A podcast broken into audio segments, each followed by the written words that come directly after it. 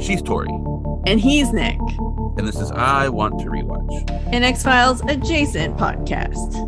Scooby Doo, where are you? Season 2. Episode 2 Mystery Mask Mix Up. In this episode, well, in San Francisco with the gang, Daphne buys a golden mask in a curio shop. Later, they learn the mask was stolen many centuries ago from the crypt of a Chinese warlord.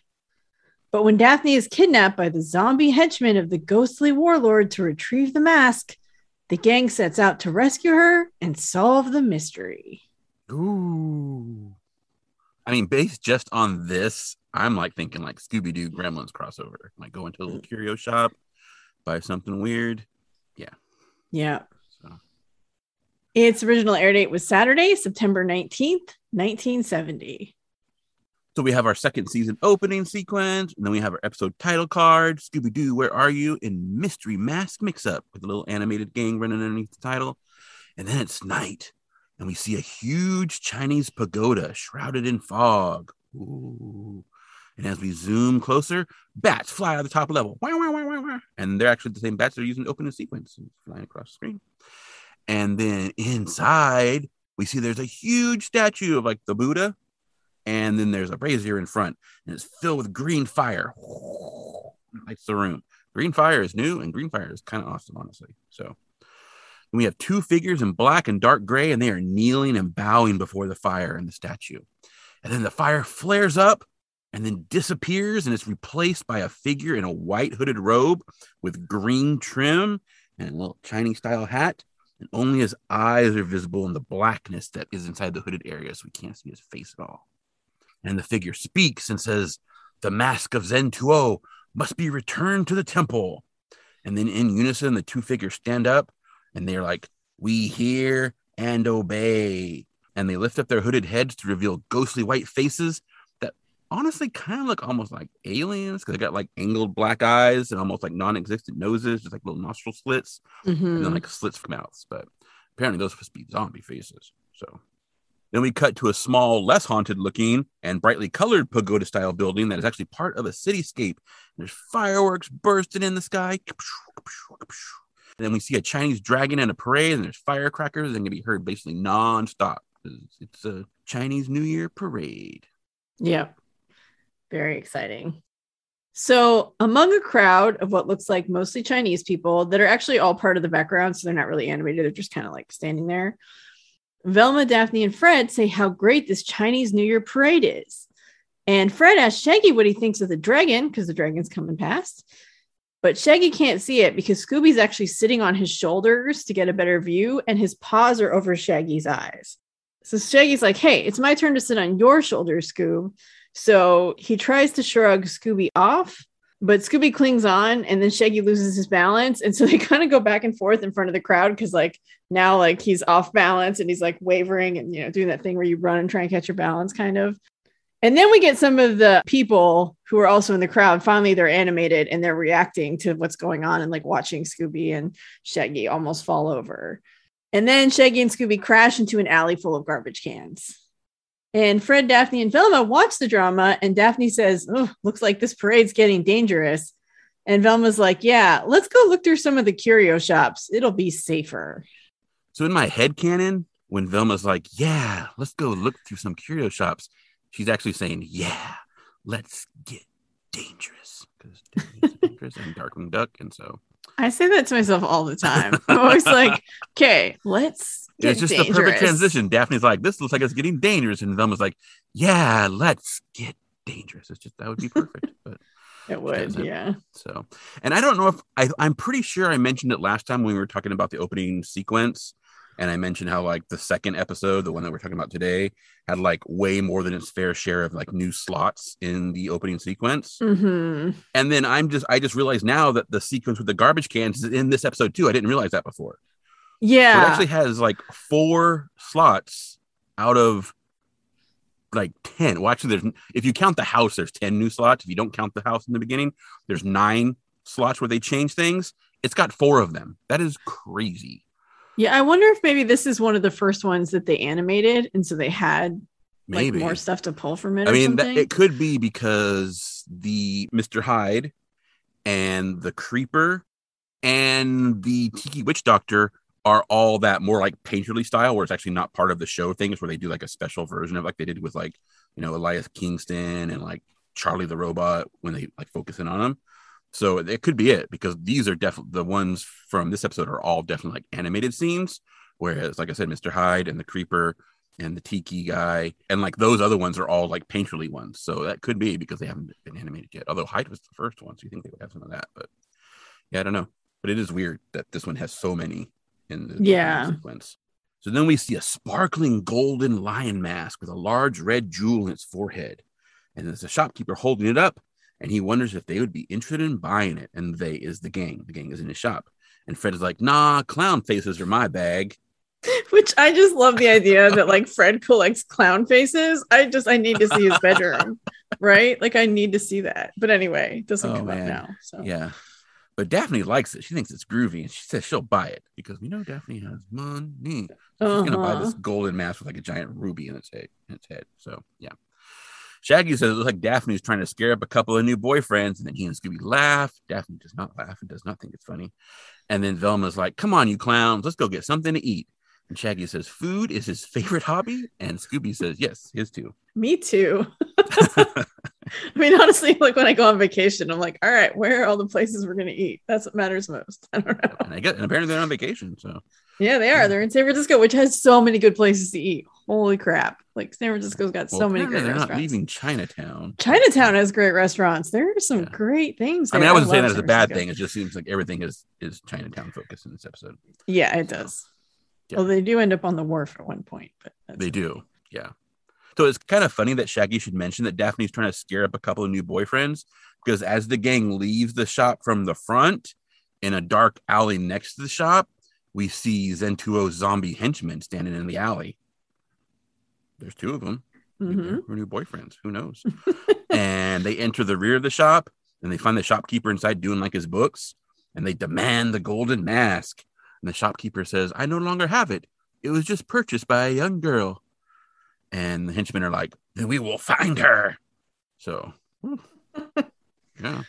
So as the gang walks to get some food, Shaggy says the first thing he's going to order is a chop suey malt, which I don't know what that is. Doesn't sound good to me. But Scooby thinks it sounds good because he licks his lips and he's like, "Me too." I'm just surprised it didn't have chocolate in it. Well, I'm sure it probably will at some point. Maybe it's a chocolate malt. Maybe that's Yeah. or something. Yeah. But then their path is blocked by the zombie henchmen of Zen Tuo And the gang all shout, Ghosts! And everyone ducks behind Velma. Yeah. So back to our last episode with the whole ghost thing. Yeah. Yeah. And defiant, but with a tremble in her voice, Velma asks, Who are you? As the rest of the gang kind of pop their heads out from behind her. And Fred's like, What do you want? And they say they want the mask. And Shaggy says, With faces like that, they should get two. But Daphne clutches her purchase and she says it belongs to her now and they can't have it. And they're like, Then we will take it. Well, So Velma tells Scooby to make like a watchdog, and Scooby gulps, but then he runs over and he growls and he does some airboxing. So, you know, he's being an intimidating dog. But unfortunately, the henchmen are not impressed or intimidated at all. So Scooby tries to flex his muscles, but then the muscles deflate and he like sheepishly laughs. and then he runs into a Chinese laundry and there's some racist Chinese sound effects that I guess are I don't really know. Is Scooby arguing with the person who runs the laundry. yeah. Apparently, Scooby can speak Chinese or what we're made to think is Chinese because it's all that kind of just like made up, like Right. Well, there's Hong not Chong even Chi Cho Chi. Yeah, exactly, yeah. yeah. not good. But Scooby comes out of the shop with a steam press and he uses the steam to make a smoke screen so the gang can escape. Yeah, and they do because then they end up at a place with a sign that says A Fong Oriental Art. And inside, Velma says that since Mr. Fong is the only Oriental art dealer in town, she figured he might be able to tell them what's the mystery behind the mask that Daphne bought. And he says Velma is right. He does know the mystery. He says the golden mask was stolen many centuries ago from the crypt of the great warlord Zen Tuo. Oh. Now his ghost has returned to claim the mask. And Daphne's like, but who are those two hooded horribles? And Fong says they are his emissaries of the living dead. And Shaggy's like, You mean zombies? And Fong is like, Yes. and then so Shaggy and Scooby look at each other and they gulp. And then Fong gives them a friendly warning. As long as the mask is in their possession, they are in grave danger. He says, Danger. So Yeah, Yeah, he's got a bit of that. Uh, kung fu theater kind of yeah, that's dubbing that would be going on. yeah. Yeah yeah and it's commercial yeah So obviously, Oriental is a term that we don't use anymore. Some people would say it's racist. I'm a white person. I'm not going to make that call. It feels racist to me, but I mean, I'm not an expert on that. But it's not really a term that's currently in use. yeah although there is some pushback on it and actually from people of like chinese and korean and japanese origin who think that it's not and it's like it's a describer it's like saying you're from whatever so i mean but again neither of us are asian Right. I mean, so yeah, it means from the Orient, but like, who knows? I mean, I think the problem is that it just tends to be used in things that are racist or in a racist way. And that might be more of the issue. yeah that was when the term came about it came about during like the late 1800s and the early 1900s when it was exoticizing the other cultures that kind of thing so it kind of has a lot of baggage that Mhm. necessarily isn't racist. Like, like no one is running around calling people orientals and it's a slur right? I mean you know they're using other words. And so it's one of those things. And so i i do have an article that i linked to from the la times where it's actually like people of asian heritage who are like academics and other people who are talking about how they think it's actually you know it's a lot of white people who think it's racist and not necessarily they do. And so you know sometimes that happens. I don't know. Yeah. I mean, yeah, I'm definitely not an expert on it. It's not a term that I would probably choose to use because I don't really know and I don't want to. well, I also think it's one of those ones where, like, if if you want to be like official about it, like there are like you use it to describe certain things, and then you don't use it to describe people. Basically, like, right. it's- exactly. Like it's for it's for architecture. It's for um. I think I'm trying to remember if art is one of the things. That architecture is kind of art, so I'm thinking art is one of the things when you it technically is used because it's actually like a, that term, but you don't say like someone is Oriental. It's like it's where Right. where the thing is. But then That again, there are a lot of people are like you know they don't feel that as a slur. They feel the, all the other things they get called on a daily basis as a slur. so- right.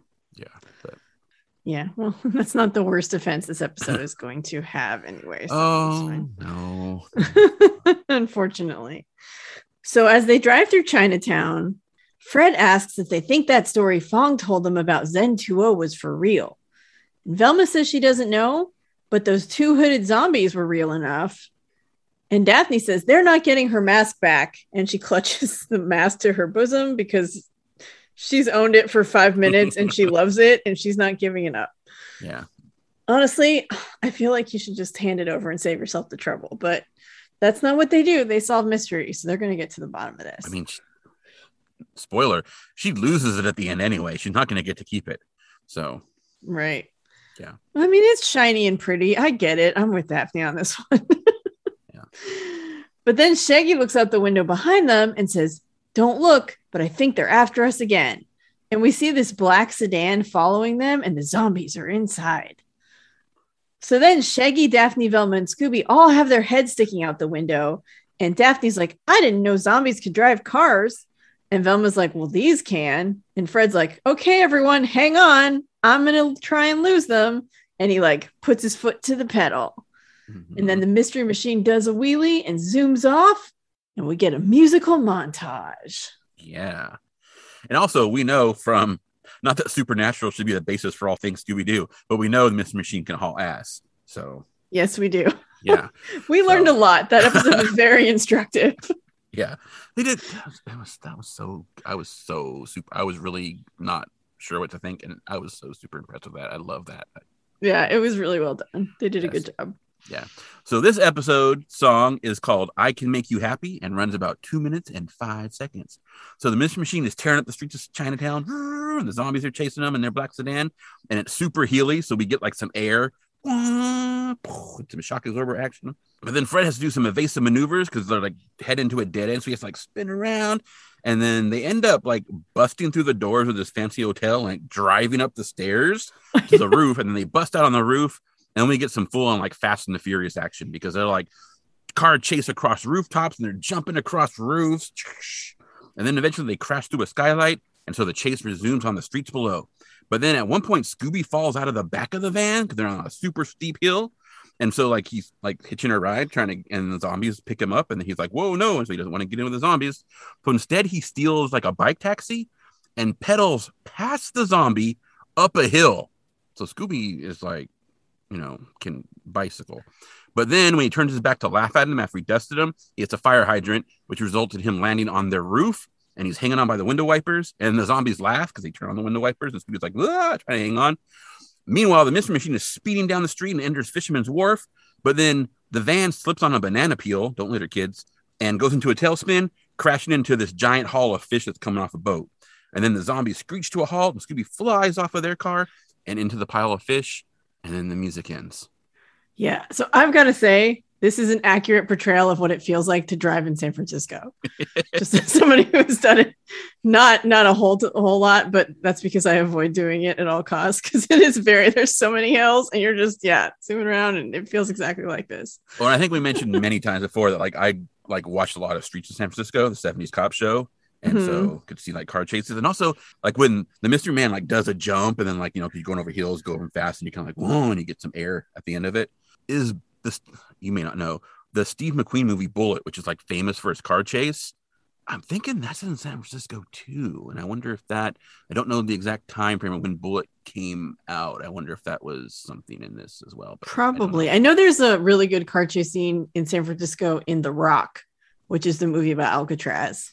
Like, oh, oh, see, yeah, I don't fuck with that movie because it's got Nicolas Cage in it. So I liked yeah. the, I saw The Rock in theaters when it came out, but I was like a teenager and I didn't really know who Nicolas Cage was yet. So oh, okay, yeah, no, you know. Not a yeah, Sean so. Connery. Sean Connery is great. I know. Yeah, it has Sean Connery, but you know, it also has Nicolas Cage, and so I'm not going to watch it because I don't. You can you can pile everything you want into that, and I'm like, I'm not going to watch it. It's going to Nicolas Cage in it.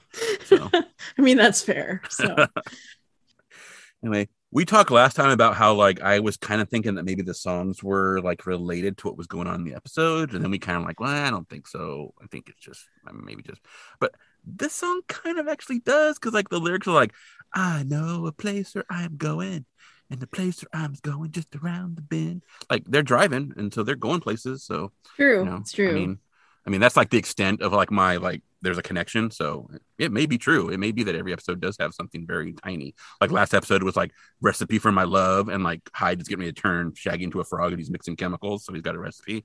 So that may be the extent of my connection. So we'll see. We shall see. Mm-hmm. Yeah.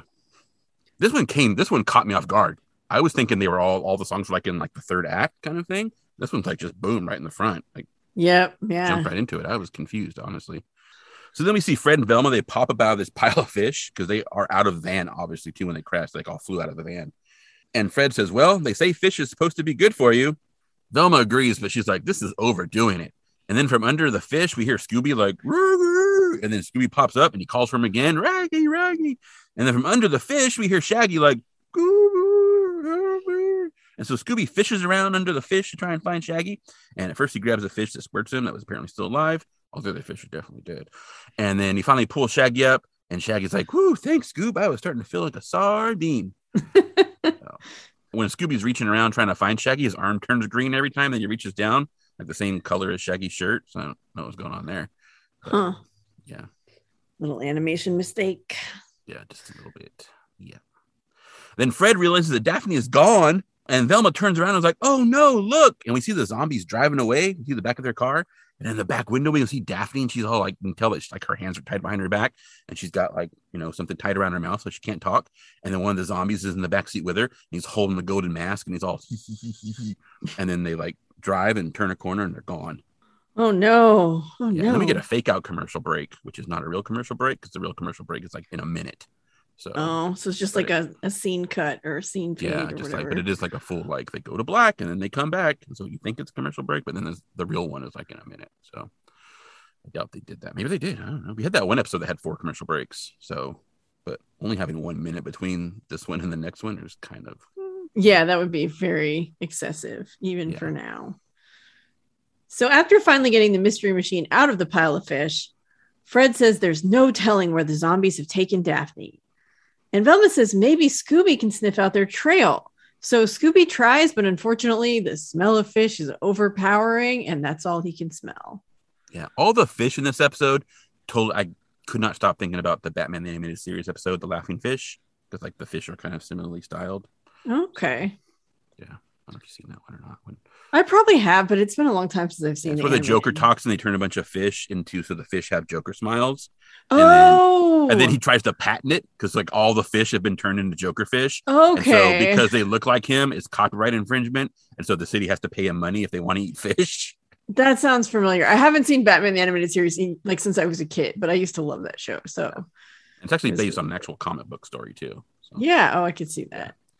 But then Velma finds something on the ground, and Fred says it looks like a Chinese laundry ticket.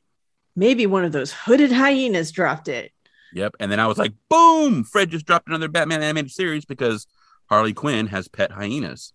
And She does, Joker's girl. And I was like, I did not even remember that he said that when I wrote the Joker fish thing. And then right after that, the scene dropped, and I was like, oh my god, not planned, not planned. So Velma's like, I can read Chinese, which I mean, first of all, Chinese isn't there are several dialects of Chinese, like Cantonese and Mandarin and stuff. So yeah, anyway, maybe she means she can read Chinese characters. I don't know what those are. I mean, kanji Maybe is what they're read all called the in Chinese, and so she Japanese. just lumps it together because she can read all of it. maybe, maybe.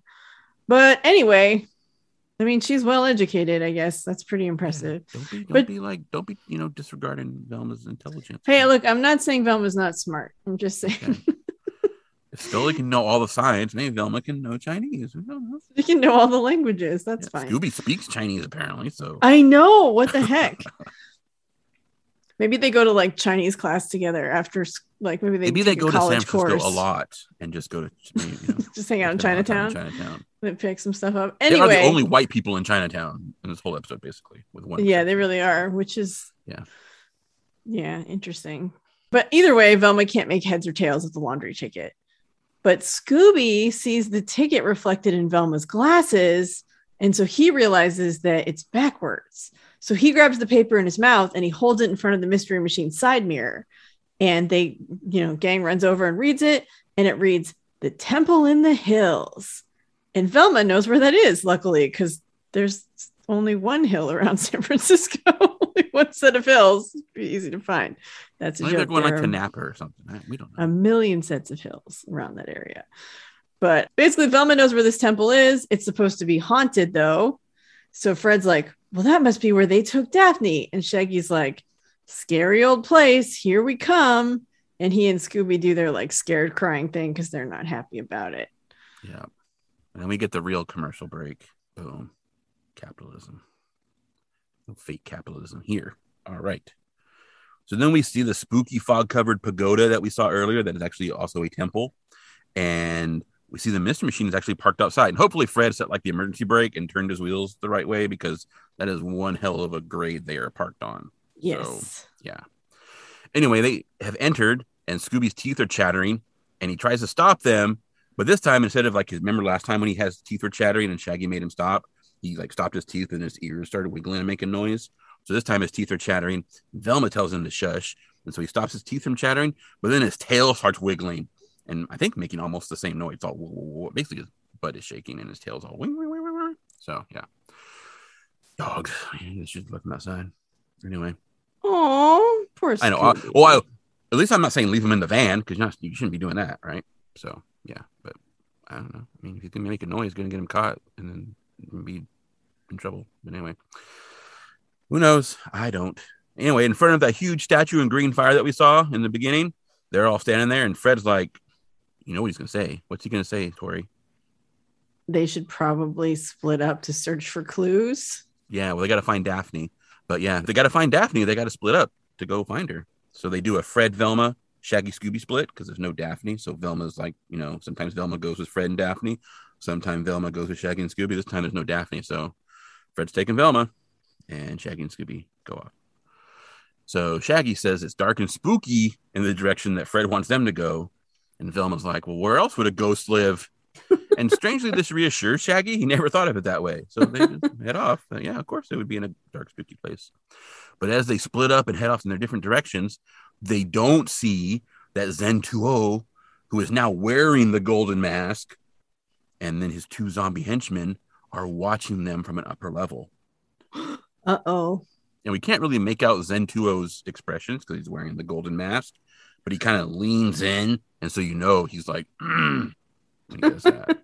so Yes. yeah, So Fred says there's nothing here but dragons and statues. And Velma points to a statue that's like attached to the wall and says, Don't look now, but one of them is opening. And we see the statue swing out to reveal a secret passage. And inside the secret room, they find Daphne gagged and tied to a chair beside a candle. And Daphne's trying to talk, but you know, she's gagged, so she, you know, can't say much, but it does sound like she's saying help. And then something that sounds like out of here, which, you know, maybe she's saying, get me out of here. It's what I'd be Mhm. saying.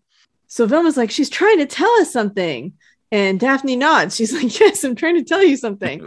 So they go into the room and Fred pulls down her gag, and Daphne's like, It's a trap. And then, of course, the stone door behind them slams shut. And Fred's like, Oh no, now we're all locked in. And Daphne's like, There's no way out. She's probably already tried every way out, even though she's been tied out. I mean, she's been tied to a chair. I don't know how. she's been tied to a chair, but she's probably surveyed the room and like Uh, okay. figured out that there's no way out. Yeah. Yeah. Daphne does Admiral Ackbar. It's a trap. Oh. So, yeah. Meanwhile, Shaggy and Scooby are standing in front of a curtain doorway, and he's like, I wonder what's behind this curtain. And Scooby's like, A shower? Shaggy doubts it's a shower and tells Scooby to go look, and Scooby whines and he refuses. So then Shaggy finally decides that it's up to him to find out. But he says, like, well, what I can't see can't hurt me. So he covers his eyes and then walks into the curtains. Yes, doesn't seem like the best strategy for seeing what's behind the curtain. Yeah, or just the idea of like what I can't see can't hurt me when you're thinking you're gonna be like meeting some ghosts or zombies and they might be behind the curtain. Maybe having your eyes covered is not the best plan. Maybe he took a few too many drags off a blunt Maybe. in the mystery machine. Maybe. Having a little bit of a, Yeah, a moment. yeah. anyway, apparently we're correct because then it's followed by a loud crash after Shaggy goes through the curtains. So covering his eyes wasn't the best idea. And then Scooby runs in calling for Shaggy. And we find that Shaggy has tripped over like a low, like Asian style table, and his head is covered by a flower pot. And then when he removes the big flower pot, all the water runs out and he's all totally soaking wet. So he asks Scooby for a towel. So Scooby reaches behind Shaggy and grabs some white cloth with green trim that's behind him and hands it to Shaggy, and Shaggy dries his head with it. And then they look up and he finds out that he's actually drying his head with the robe of Zen Tuo And he's standing there behind them, like towering over them. So Shaggy jumps on Scooby like he's a motorcycle, like he jumps on Scooby's back. And then he does a little the little leg thing, like he's starting a motorcycle, it's all does it? Mhm. and then he like revs Scooby's ears, he rotates Scooby's ears like a throttle, and we hear like a "Rrr, rrr," and then Scooby's legs spin and they peel out. So he's riding Scooby like a, yeah. I guess it'd be more like a quad than a motorcycle because Scooby's got four legs. So yeah, Yeah. interesting. Well, it is a cartoon. Yeah. So they go through a door and slam it and then board it shut. And Shaggy's like, he'll never get through that door. But then the entire wall partition raises up to reveal Zen Tuo behind it. So he didn't need to. And he tells them that they have angered the ghost of Zen Tuo and they shall pay. So Shaggy and Scooby clutch each other. And Shaggy's like, What are we going to do now? And Scooby whispers something to Shaggy. And then Shaggy says, You mean bluff him? Which, you know, is right out loud in front of the ghost who's standing right there. So yeah, I guess. not the best. Yeah. Yeah. And then Shaggy gets aggro and he dares Zen Tuo to cross a line. So he draws a line on the floor and he's like, I dare you to cross that. And then he warns him that he knows judo and chop suey and Chinese checkers, Yeah. which very intimidating. Uh, surprisingly, this does not scare Zen Tuo off. And instead, he steps over the line pretty much immediately. So Shaggy's like, okay, well, how about this? And he draws another line and again steps right over it. And so Shaggy tries it again, and Zen Tuo steps over it and takes the stick that he's drawing with and snaps it in half. So then Shaggy and Scooby run and they open a door and the zombie henchmen are behind the door. So then they turn around and they run back, but then they're like, We're running, but we're not getting anywhere.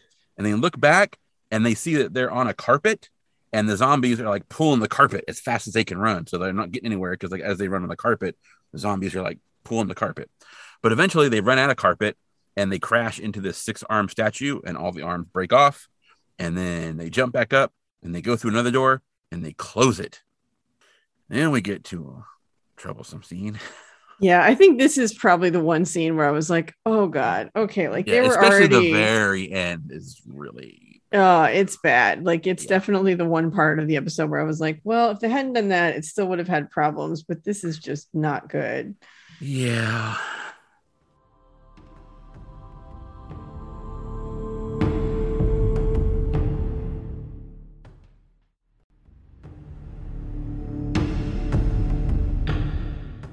So the zombies open the door, and Shaggy and Scooby are dressed like Chinese waiters. And they bow, and Shaggy does this horribly racist Chinese impression with like the Mhm. whole broken English thing. And he welcome. I'm not going to do it. I'm just what I'm going to say what he says, but I'm not going to do it even in the broken English stuff. So he welcomes them to Shag and Scooby's haunted Chinese restaurant, the place where ghosts eat the most. And then he kind of like puts his hand on their faces, on their little shrunken noses, and he says they look like they could use a little fattening up. And so they are taken to a table and they're seated at the table. And then both he and Scooby tie the tablecloth around the zombies' necks like bibs. And he's like, a bib for the boo boys. And then they bring them giant bowls of food. And Shaggy announces it's the house specialty chocolate chop suey and spare rib a la mode. And then they make some like blah, blah, blah faces at the zombies. And then Shaggy kind of like crosses his arms and then pulls this face that really looks like it belonged like on a racist advertisement from like the late 18 or early 1900s, like depicting Chinese immigrants or like, you know, the Yellow Menace or like anti-Japanese World War II propaganda posters. Is he pulls that kind of face, the slanted Mhm. eyes and teeth and Mhm. just every not not great at all. No, no, it's not good. Not yeah, good. and then and then they run away and their clothes are left and zombies stand up to chase them. But because the tablecloth is tied around their necks, the bowls fly up into the air and then come down on their heads and they're covered in chocolate chop suey. And Mhm. yeah, I mean, honestly, it's like if you watch any cartoons from like the World War II era, like the Warner Brothers cartoons, Disney cartoons, the Fleischer Superman cartoons, Popeye cartoon, basically anything you could watch during that time, they were way more horribly racist than this Mhm. but still like it's been like you know 30 years and so can we not be doing that still so I know. Yeah, it's definitely not something you would hopefully see today. At least I would hope you wouldn't. But it's definitely just like, oh, okay, didn't need to do that, guys. yeah the, Didn't the accent the whole accent thing it's like okay that's Uh-huh. not that's not great it's it, but it's like okay fine it's not great whatever but then that, that, that one little i mean it's, it's probably like he, he probably has that face like for a second but it's just like oh my god you had to do that it's just like yeah i mean scooby's kind of got like his teeth sticking out the whole time they're doing it so there's kind of some of that too but the face that shaggy is drawn with is just like whew, that was harsh Yeah, it So, is definitely yeah. rough. Yeah. So then Fred, Daphne, and Velma are all pushing against the stone door, trying to get it to open, but it won't budge. And Daphne's like, Well, I guess our only hope is for Shaggy and Scooby to find us. And Velma's like, Well, if it's up to Shaggy and Scooby, we're in trouble. a lot of confidence in your pals there. And we see that Shaggy and Scooby are still running, and Shaggy looks back and says, It looks like they ditched those creeps. But then they run straight into a giant gong and reverberate back across the floor before stopping with stars spinning around their heads. And then we see Zen Tuo standing over them from behind. Yeah, I don't know about the white robes and the little pointy shoes that he's wearing, but like I, that golden mask, I think it's kind of cool. I would totally wear that if I was a villain. It's pretty sweet. Yeah, that's pretty I cool. would probably maybe go with a black robe though, or like maybe some kind of like ninja looking type costume. If I was like a super hands on villain who's gonna be doing a lot of action, you know, because the robes might you know might hinder you a little bit if you're doing some action stuff. But yeah, I think maybe a, a darker color would look better than the white and the, the green personally. But yeah. yeah, that's a cool mask. I would totally buy like a replica of that and wear it for Halloween. Nice. Yeah. Well, you got next year's Halloween costume sorted out. We just got. I mean, maybe, yeah, maybe I need to just make it. Yeah. So who knows? So then we learn that Zen Tuo is not screwing around because we cut to Shaggy and Scooby and they're tied back to back on top of a giant pile of fireworks in the middle of a room. And Zen Tuo stands at the door and he's got this very long fuse. And I guess he lit it because it's burning towards the pile of fireworks. And Shaggy's like, it's illegal to shoot off fireworks and wreck a storeroom. And Zen Tuo is like, we'll build a new storeroom. And he slams the door. And Shaggy's like, well, who's going to build a new us? Yeah. So they aren't tied to the pile of fireworks, apparently. They're just tied to each other. Mm-hmm. So they Mhm. bounce along on their butts off the pile and along the floor. And then eventually they land on the fuse and they put it out with their butts. Mhm. But in the process, they apparently their butts catch on fire because then they're smoking and they're like, yeah. And so they're like bouncing, whoa, and they crash through the door that Zen Tuo closed and go across and then uh, bouncing up onto the statue that was doing the secret room thing that Fred and Daphne and Velma were trapped in. And they land in the statue's arms. And apparently that activates the door and then frees everybody. And so, yay. Hooray! And it's commercial. So, yeah. Yeah. So now that they've all found each other, Shaggy just wants to get out of there, just wants to get lost. But Fred says, Not before we solve this mystery. And Velma's like, Well, we've got to find a clue. And Daphne thinks she knows where one is. She saw it when those two goons brought her in here. Well, that's good because this is like the third act and they haven't found any clues yet. I know, right? So, yeah. And then the gang is standing in front of a pigeon coop, and Fred is like, Pigeon coop. And Daphne holds a pigeon, and Velma says that Daphne is right. These are carrier pigeons. And so she reads a message that was on the leg of the pigeon that Daphne's holding. And the message reads November 10th, 1230, Hidden Cove. Yeah. And while Velma's reading, Daphne like picks up the pigeon she's holding it and she like rubs it against her face. Oh, pigeon. So, Oh Daphne might have a new pet. I don't know. We'll find out. So Shaggy asks what that means. And Velma says that it means the mystery is just about solved. That was quick. This is a good clue, I guess. I guess so. And uh, Fred agrees and he says that all that's left is to trap Zen Tuo They're going to need a Chinese gong, a couple of Roman candle rockets, Shaggy's model train set from the Mystery Machine, which I just love that he drives around with the model train set. Well, maybe he just bought it. Maybe it's brand new. Maybe he bought it at one of the curio shops. That's true. Yeah. And Shaggy and Scooby are like, what? Because, you know, Fred's plan sounds kind of silly. Well, they don't know the plan, but the smattering of items they need do not seem to go together. I mean, are Fred's plans ever kind of not silly? no, they're always Yeah. kind of ridiculous. But we love you anyway, Fred. You try. Yeah. So later, Shaggy is like, I sure hope this crazy contraption works. And Fred is like holding the string and he says, Sure, it will. And so we see the gong has two rockets that are strapped to it. And the gong is strapped to the top of the train engine. So it's sitting on it looks like a giant, like rocket powered skateboard, basically. Mhm. And then Fred's string is tied to a mouse trap. And so when Zen Tuo steps on the gong, Fred will pull the string, which is connected to the mouse trap. The mouse trap has a match taped to it. And so when it flings over to close, it's going to strike the match on some sandpaper that's next to the mouse trap. And that'll light the match, which will then light the fuse to the Roman candle rockets. And then when they go off, the train is going to follow all the tracks and then go into the pigeon coop and then they'll close the pigeon coop and they'll have him. So that is the trap. That is the plan. All right. so it's basically a rocket powered skateboard train that is going to take him into the pigeon coop and he'll be trapped in the pigeon coop. I don't know. Mhm. Are the pigeons still going to be in there? I don't know what's going on with the pigeons. They might not like that. But anyway, so as soon as Scooby finishes laying the track, they'll be ready to go. And then Shaggy's like, "Well, I hope Scooby is finished because uh, Zen Tuo is like coming to the doorway right now." So Uh-oh.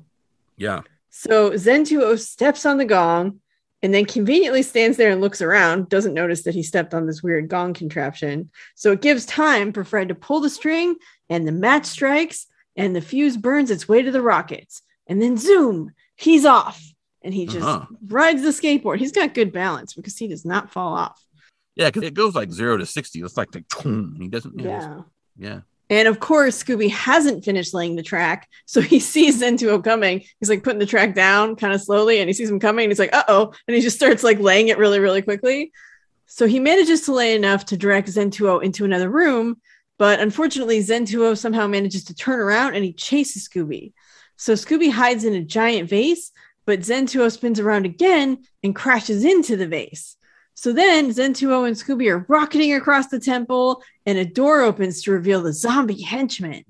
And they're like, what? They're kind of confused, but they're not fast enough. And then Zen Tuo, Scooby, and the henchmen are zipping around on this Roman candle powered gong train skateboard thing, and they go right through a curtain window. Yeah, because once he got out of that room, he was like off the tracks. There's no more tracks. He's just like all over. Yeah, just zooming all over. Yeah. yeah. So the gang runs over the window because like the the crash like rocket skateboard is like you know on the ground at the ledge of the window, and then they're like boom, they're gone. Curtains missing, everything. Velma's like, well, it didn't go as planned, but it looks like we have a sack full of ghosts. And then down below, we can see the curtain is like formed like a little like knapsack kind of thing, and everyone is trapped inside of it and it's stuck on a tree and there's like all you know bumping around inside of it. And then Scooby managed to stick his head out, and he's wearing the golden mask, and he pulls it off, and he's all Scooby Doo. so they caught everybody. So it worked, sort of. Yeah. yeah, I mean, I guess it's not Fred's worst plan. No, I mean the plans usually work, just never as intended. True, true. So yeah. So later there's a detective, and he has all three of the unmasked villains handcuffed to himself, like you know, in a chain. Mm-hmm. I'm thinking that's not the best idea. You got like three dudes handcuffed to you. I hope you like are really good at like fighting or are super strong because you're going to get overpowered if they decide to leave. But anyway, so he tells the gang that they had suspected that Mr. Fong was the leader of an international smuggling ring, but they could never get enough evidence to prove it. Velma says that this mask will give them all the evidence they need. And then Daphne says that each month, a mask just like this would be sent to Mr. Fong from out of the country. Velma then presses the ruby on the mask's head, and the mouth opens. And inside, there's a little small, like, recording tape. It's got all the names and dates of all the shipments. And then they would play the tapes, write down the information on tiny slips of paper, and then send them to their counterparts via carrier pigeon. So they all took turns. Like it was Daphne and Velma, and then Fred does that last part about the writing the stuff down and mm-hmm. carrying pigeon. Yeah. So it seems really complicated. It does. That seems like an extremely complicated plan. Like I feel like there are easier like ways. Fred made this smuggle. plan. Like Fred came up with this idea for smuggling. Like it's what it sounds like. Yeah, it's it's definitely got a lot of moving parts and a lot of ways to get caught. Of course, the police are useless in this show. Yeah. They, sus- I mean, they suspected him, but they could never they find. couldn't find evidence. evidence. They didn't try yeah. very hard, probably. So the detective asks how they got the mask in the first place, and Daphne says by accident. It was sent to another shop by mistake, and she bought it. And Velma says that Fong and his men used the ghost getup to scare away anyone who got curious. And Fong grumbles, and the men all kind of like hang their heads in shame because they've yeah did not do a good enough job scaring off these pesky kids, but they don't yeah. say that. Yeah. In this shot, so another animation error, Fong's robes are for some reason now black and red instead of white and green. They look fucking sweet. They look, I'm like, yeah, that would, yeah, you, those and that golden mask, yeah, that would, that's the look right there. Boom. Yeah. So yeah. it's a shame they didn't go with that color combo yeah i don't i don't know where the red came from i mean the the black is like the zombie henchmen's i think it's just like they're all kind of standing next to each other so they kind of just went with that same color the zombie henchmen have like gray trim on those and then but for some reason fong's has got like a red like trim collar and everything looks fucking sweet look good with that mask especially because the ruby and then the red ooh yes but yeah white and green yeah yeah don't know why maybe they were like oh you know what would look better oh you like to change it but give people a taste maybe Speaking of taste, Shaggy says all of this has made him hungry. And Scooby's like, Yep. And so Velma says she has one Scooby snack, but they'll have to jump for it. So they kind of do like the basketball thing where like Velma's going to stand between them and then she huh. throws up the Scooby snack and they're supposed to jump to get the Scooby snack. So Velma throws it up and Shaggy and Scooby both leap up in the air and they basically have like a slapping fight. Like they're all trying to get the thing. And they basically neither of them get it and they fall down to the floor, kind of knocked out.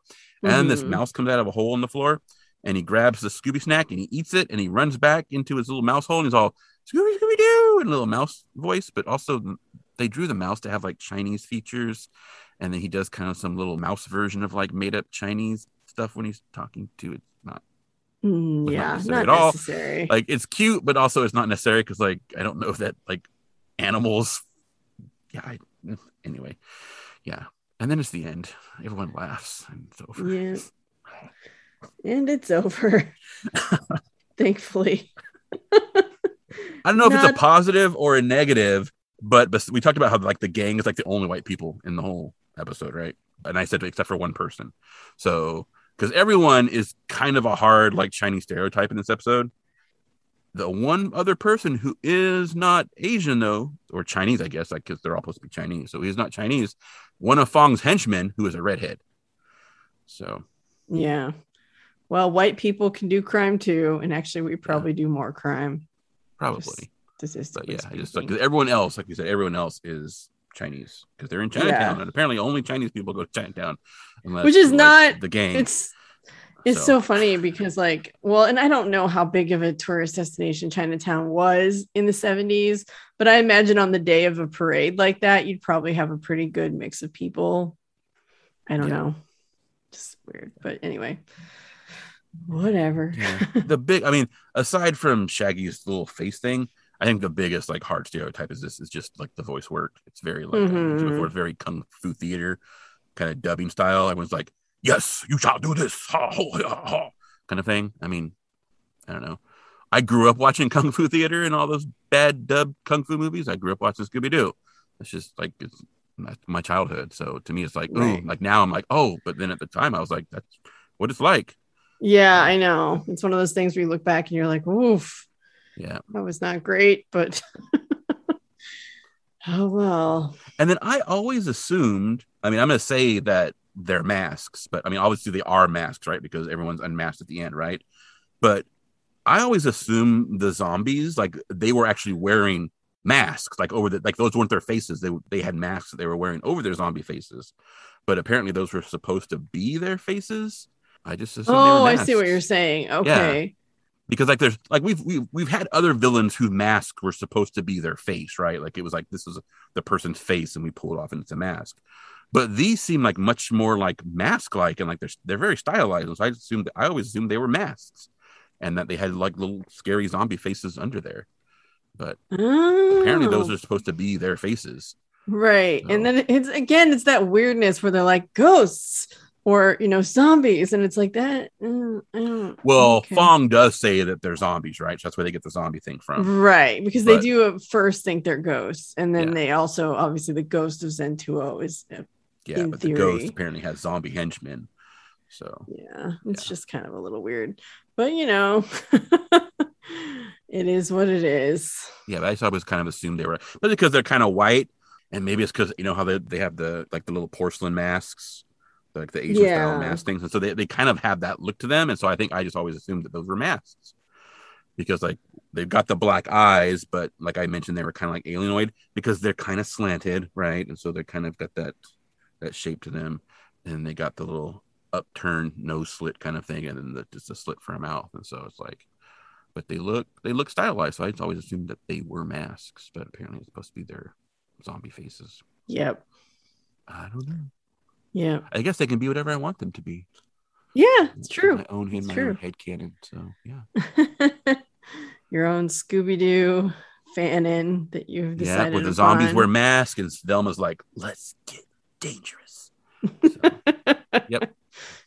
I like Velma quoting Darkwing Duck, although I think Darkwing Duck is a little after her time, at least in the 70s. yeah, I mean, yeah, because Darkwing Duck was in the It's got to be the 80s or Mid-nineties? 90s. mid nineties. I think. I think I'm- it's earlier than that because I remember watching it as a kid. I want to say that Darkwing Duck came out after Batman the Animated Series. I mean, maybe my my memory of stuff is kind of wonky, and so like I'll remember seeing something, but maybe I was older than I thought. You know, Darkwing I Duck came out remember in it being, like- 1991. okay, yeah, that's about when I would think because Yeah. I was about you know nine or ten. Yeah, so I was about nine when it came out, and so yeah, that's about when I had um, remembered it being Okay. on TV. because I well, actually, I guess that would be is that before? Because I want to say that Batman the Animated Series came out in '92. I Oh yeah, like it- was yeah. little... Batman the Animated Series is '92, and went for four seasons. cool. So, so Darkwing Duck, I, I just kind of assumed that Darkwing Duck was kind of like taking the whole Batman thing a little bit, and that was part of it. But actually, Darkwing Duck is a year before Batman the Animated Series. So, okay, Nice. I remembered I was working the bar at um we had a, a Pizza Hut that actually served beer, and I Okay. I, w- I pulled the beers and then also worked in the pizza place as well. And they had the big, like, you know, projection screen like that. And I remember Mhm. the night that I was working because when the Batman animated series came out, the very first episode they showed like a couple of weeks before it came out, like in the normal afternoon. And it was the Man Bat episode and they showed it at night. And so like it was it was Oh. on the screen. Like we all kind of like, you know, like no, like we were all basically nerds working at the pizza Right. place. Yeah. And so we're like, no, we're we're having this on the screen tonight. We're not playing football or bullshit. Like, we're Oh, putting Batman on. So deal with it. So I remember Pizza Hut in the 90s just was always like so cool because it was like a restaurant that you would go sit in and you would get those little personal pizzas on those skillets Mhm. like that were hot. Yep. And they had video games in one corner. Yep. And so like we like whenever my dad would come visit us, we'd be like, take us to Pizza Hut. And he was like, yeah, it was kind of like it was kind of like a little like closed off little cubicle, like video game area, like in the corner of Yeah. the building, and then you had all the tables, the, the Yeah. projection and they served like you know cokes in those fun coke glasses and yeah i loved going Yep. to pizza hut when i was a kid now i'm not a big fan of pizza hut although i'll order it in a pinch it's not my favorite it's kind of yeah, just yeah, we served we served we served beer, and then we also had wine on tap that you could get carafes of wine. oh nice So yeah, yeah it's kind of weird when I think about it. Like now, I would think like I don't think you can go into Pizza Hut and get beer.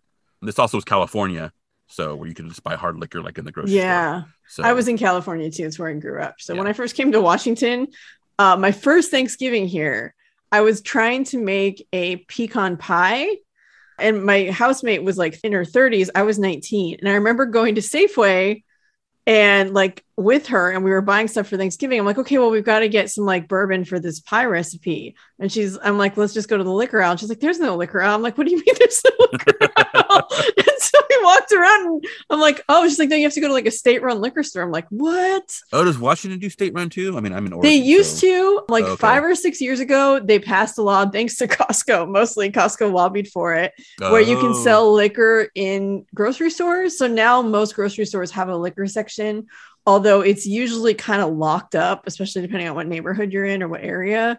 And you have to like go get someone to open the liquor cabinet for you because you can't just like grab what you want off the Yeah, shelf. because in California it's just like there's No, like it's the just soda there. aisle and there's a and there's a booze aisle. There's the booze aisle, and some stores here, like Trader Joe's and stuff, just sells booze. It's just on a shelf, so it just kind of depends on the store. But yeah, didn't used to be up until a few years ago. You had to go to like a state-run liquor store to get alcohol. Okay, yeah, because Oregon still does that. Although Oregon's are a lot better now. They're much more like just going like to a liquor store. When Aaron and I first moved here, it was like going like to a porn shop to get liquor. You had to go in and like everything was all like gated, and you would have to Oh, ask them like what you wanted, and they Oh, would go back annoying. and get it and bring it to you. Like you couldn't like peruse the shelves or something. Now you can just walk in, you can like look at the shelves and grab stuff and go up there. So it's still the nice thing about the state run is that like everywhere is the same price, and they post all the prices and. It, if they change, they're like the prices are set for a month, and so like they post them, you can go, you can see what everything's going to cost, and it's going to be that way no matter where you go. And then Right. the next month, and the prices usually don't change.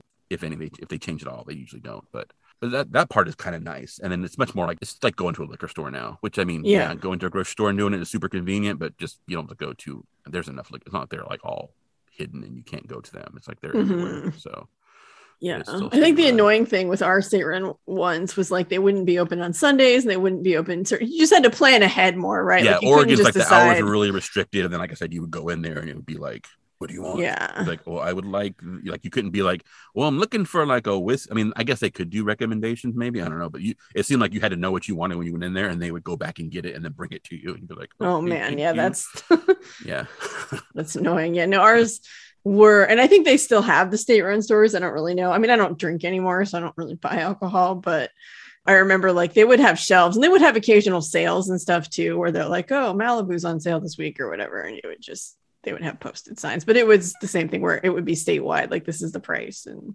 yeah Yeah. i mean we pay basically get all our groceries delivered now because pandemic and just gotten it Mhm. now so we don't have a vehicle so yes, that makes like- it, yeah it would be kind of nice to do groceries because like you can you actually can get beer and stuff delivered now at first you couldn't and they re- relaxed that so you I know some of the, the pandemic has relaxed like delivery laws for alcohol for sure.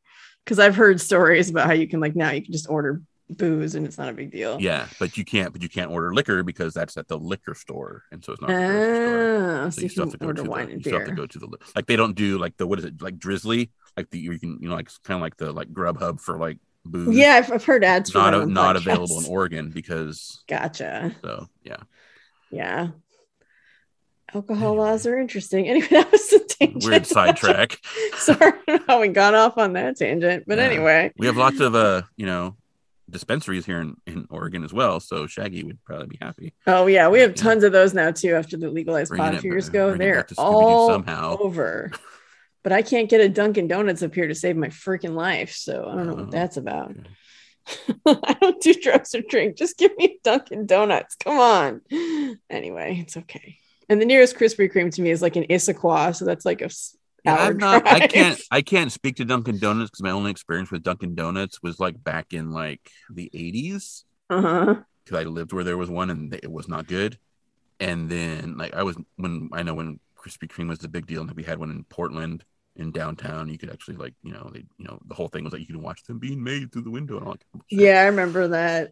I remember work. I don't remember where I was working, but like one of the things was like you know they they brought some in, you know, as like you know the management like oh we're not going to pay you well, but here's some donuts so you won't get mad at us kind of thing.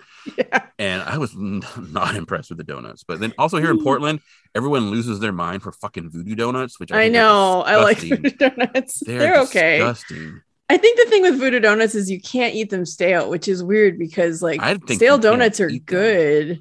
It's just they're gimmick donuts. It's like oh you can get Yeah. donuts like a dick, and you can get ones with cereal on them, and it's like I think that's the thing is they were the donut shop the, that kind of. the dude who owns that. them is total trash and treats his Oh, employees yeah. like garbage. And yeah, I just wish they would burn down, honestly. But Yeah, I'm sure there's better donuts. Like, and I'm There sure, and there, there's a great donut shop near me that actually I was really craving donuts at some point this summer, and I went there and I'd never been there before, and I can't remember the name of it, but they have this Homer Simpson donut, and all it is is a donut that looks exactly like it just came straight out of the Simpsons cartoon. Like, it's really cool, and I thought that was super sweet. And then they have some fun ones too. So like some of the playful, weird ones, which you know, I just usually just want like a jelly filled raspberry. So that's usually what I buy. But they had some fun, like fancy toppings and stuff like that. And I was like, I need to go back there more. I don't eat donuts a lot, so I haven't really been back. uh, if you're listening and you're in Portland or plan to come to Portland at some time, you need to go to Delicious Donuts on Grand. Those are Okay. the best donuts in Portland. They also do a lot. Of, like the majority of their business actually is like they have a shop and it's run by a, a husband and wife and their family, and they have some employees too. A lot of their business actually is wholesale, and so they Oh, do a lot of nice. wholesale stuff. But like those are the best donuts in town, and they're super Okay. nice. And so yeah, delicious. Next donuts. time I'm in Portland, I will go there. Yeah, for a while they stopped doing apple fritters. The best fucking apple fritters I've ever had in my oh, entire Oh, I love a good apple. they fritter. stopped doing them though because it's like it's like it's like the the husband is like the guy who he does all the donuts, right? Goes in there like super early and does all the stuff. And the apple fritters were so labor intensive, he was starting to have like physical issues. Like Oh, couldn't do it man.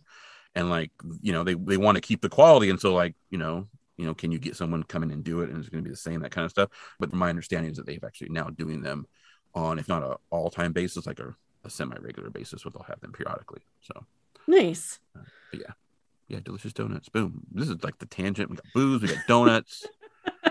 Tangent City. Anyway, thanks for listening. yeah, thanks. Go get yourself a drink and a donut and have a good Yeah. day. Yeah, I mean there is. Well, again, you can't buy booze in a store. I would say there's a plaid pantry near Delicious Donuts, but you can't buy booze in there. You can buy beer in there though. So Yeah. but or some Steel Reserve. There you go. anyway, all right, bye. Bye. I Want to Rewatch is hosted by Tori and Nick and recorded at Black Cat Studios. Hashtag really just a bedroom closet. Episode production, design, and editing is by Lazy End Productions. Our music is Dark Science by David Hilowitz, and The Truth is What We Make of It by The Agrarians. Our premium feed is where you can find all of our X Files adjacent bonus episodes covering television and films that are, you guessed it, X Files adjacent. If you like these bonus episodes, tell a friend about our Patreon page. We'd love to have them join us. Speaking of which, be sure to join us next time as we rewatch Scooby Doo Where Are You? Season 2, Episode 3 Jeepers, It's the Creeper. And try to figure out if, the, truth, is still out there.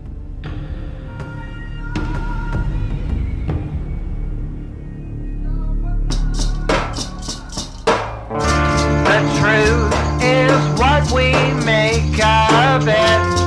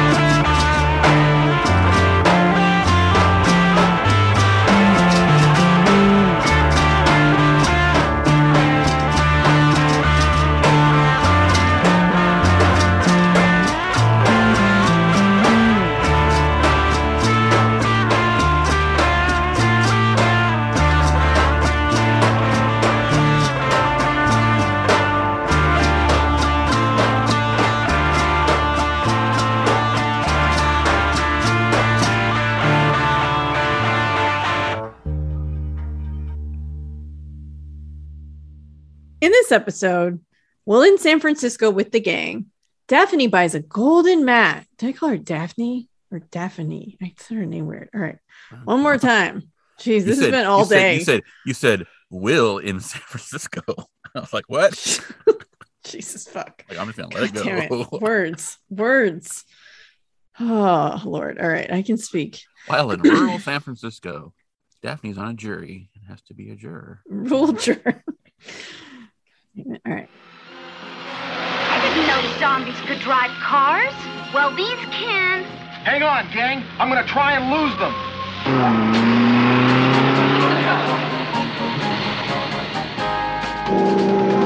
I know a place where I'm going, and the place where I'm going's just around the bend. You know there's a lot that I can show you, and if you wanna go there, I can get you in.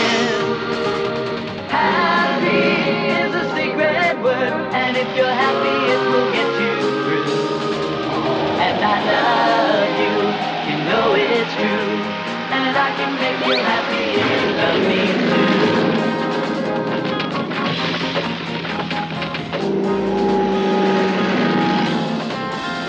I'll take you to the place where I'm going, and the place where I'm going isn't far away.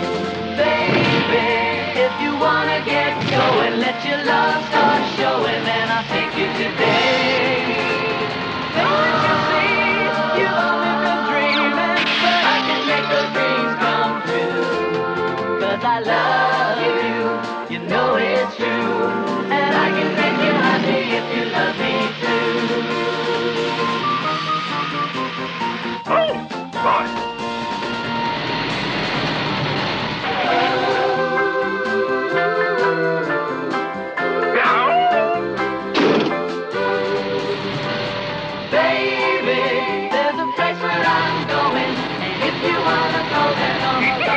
along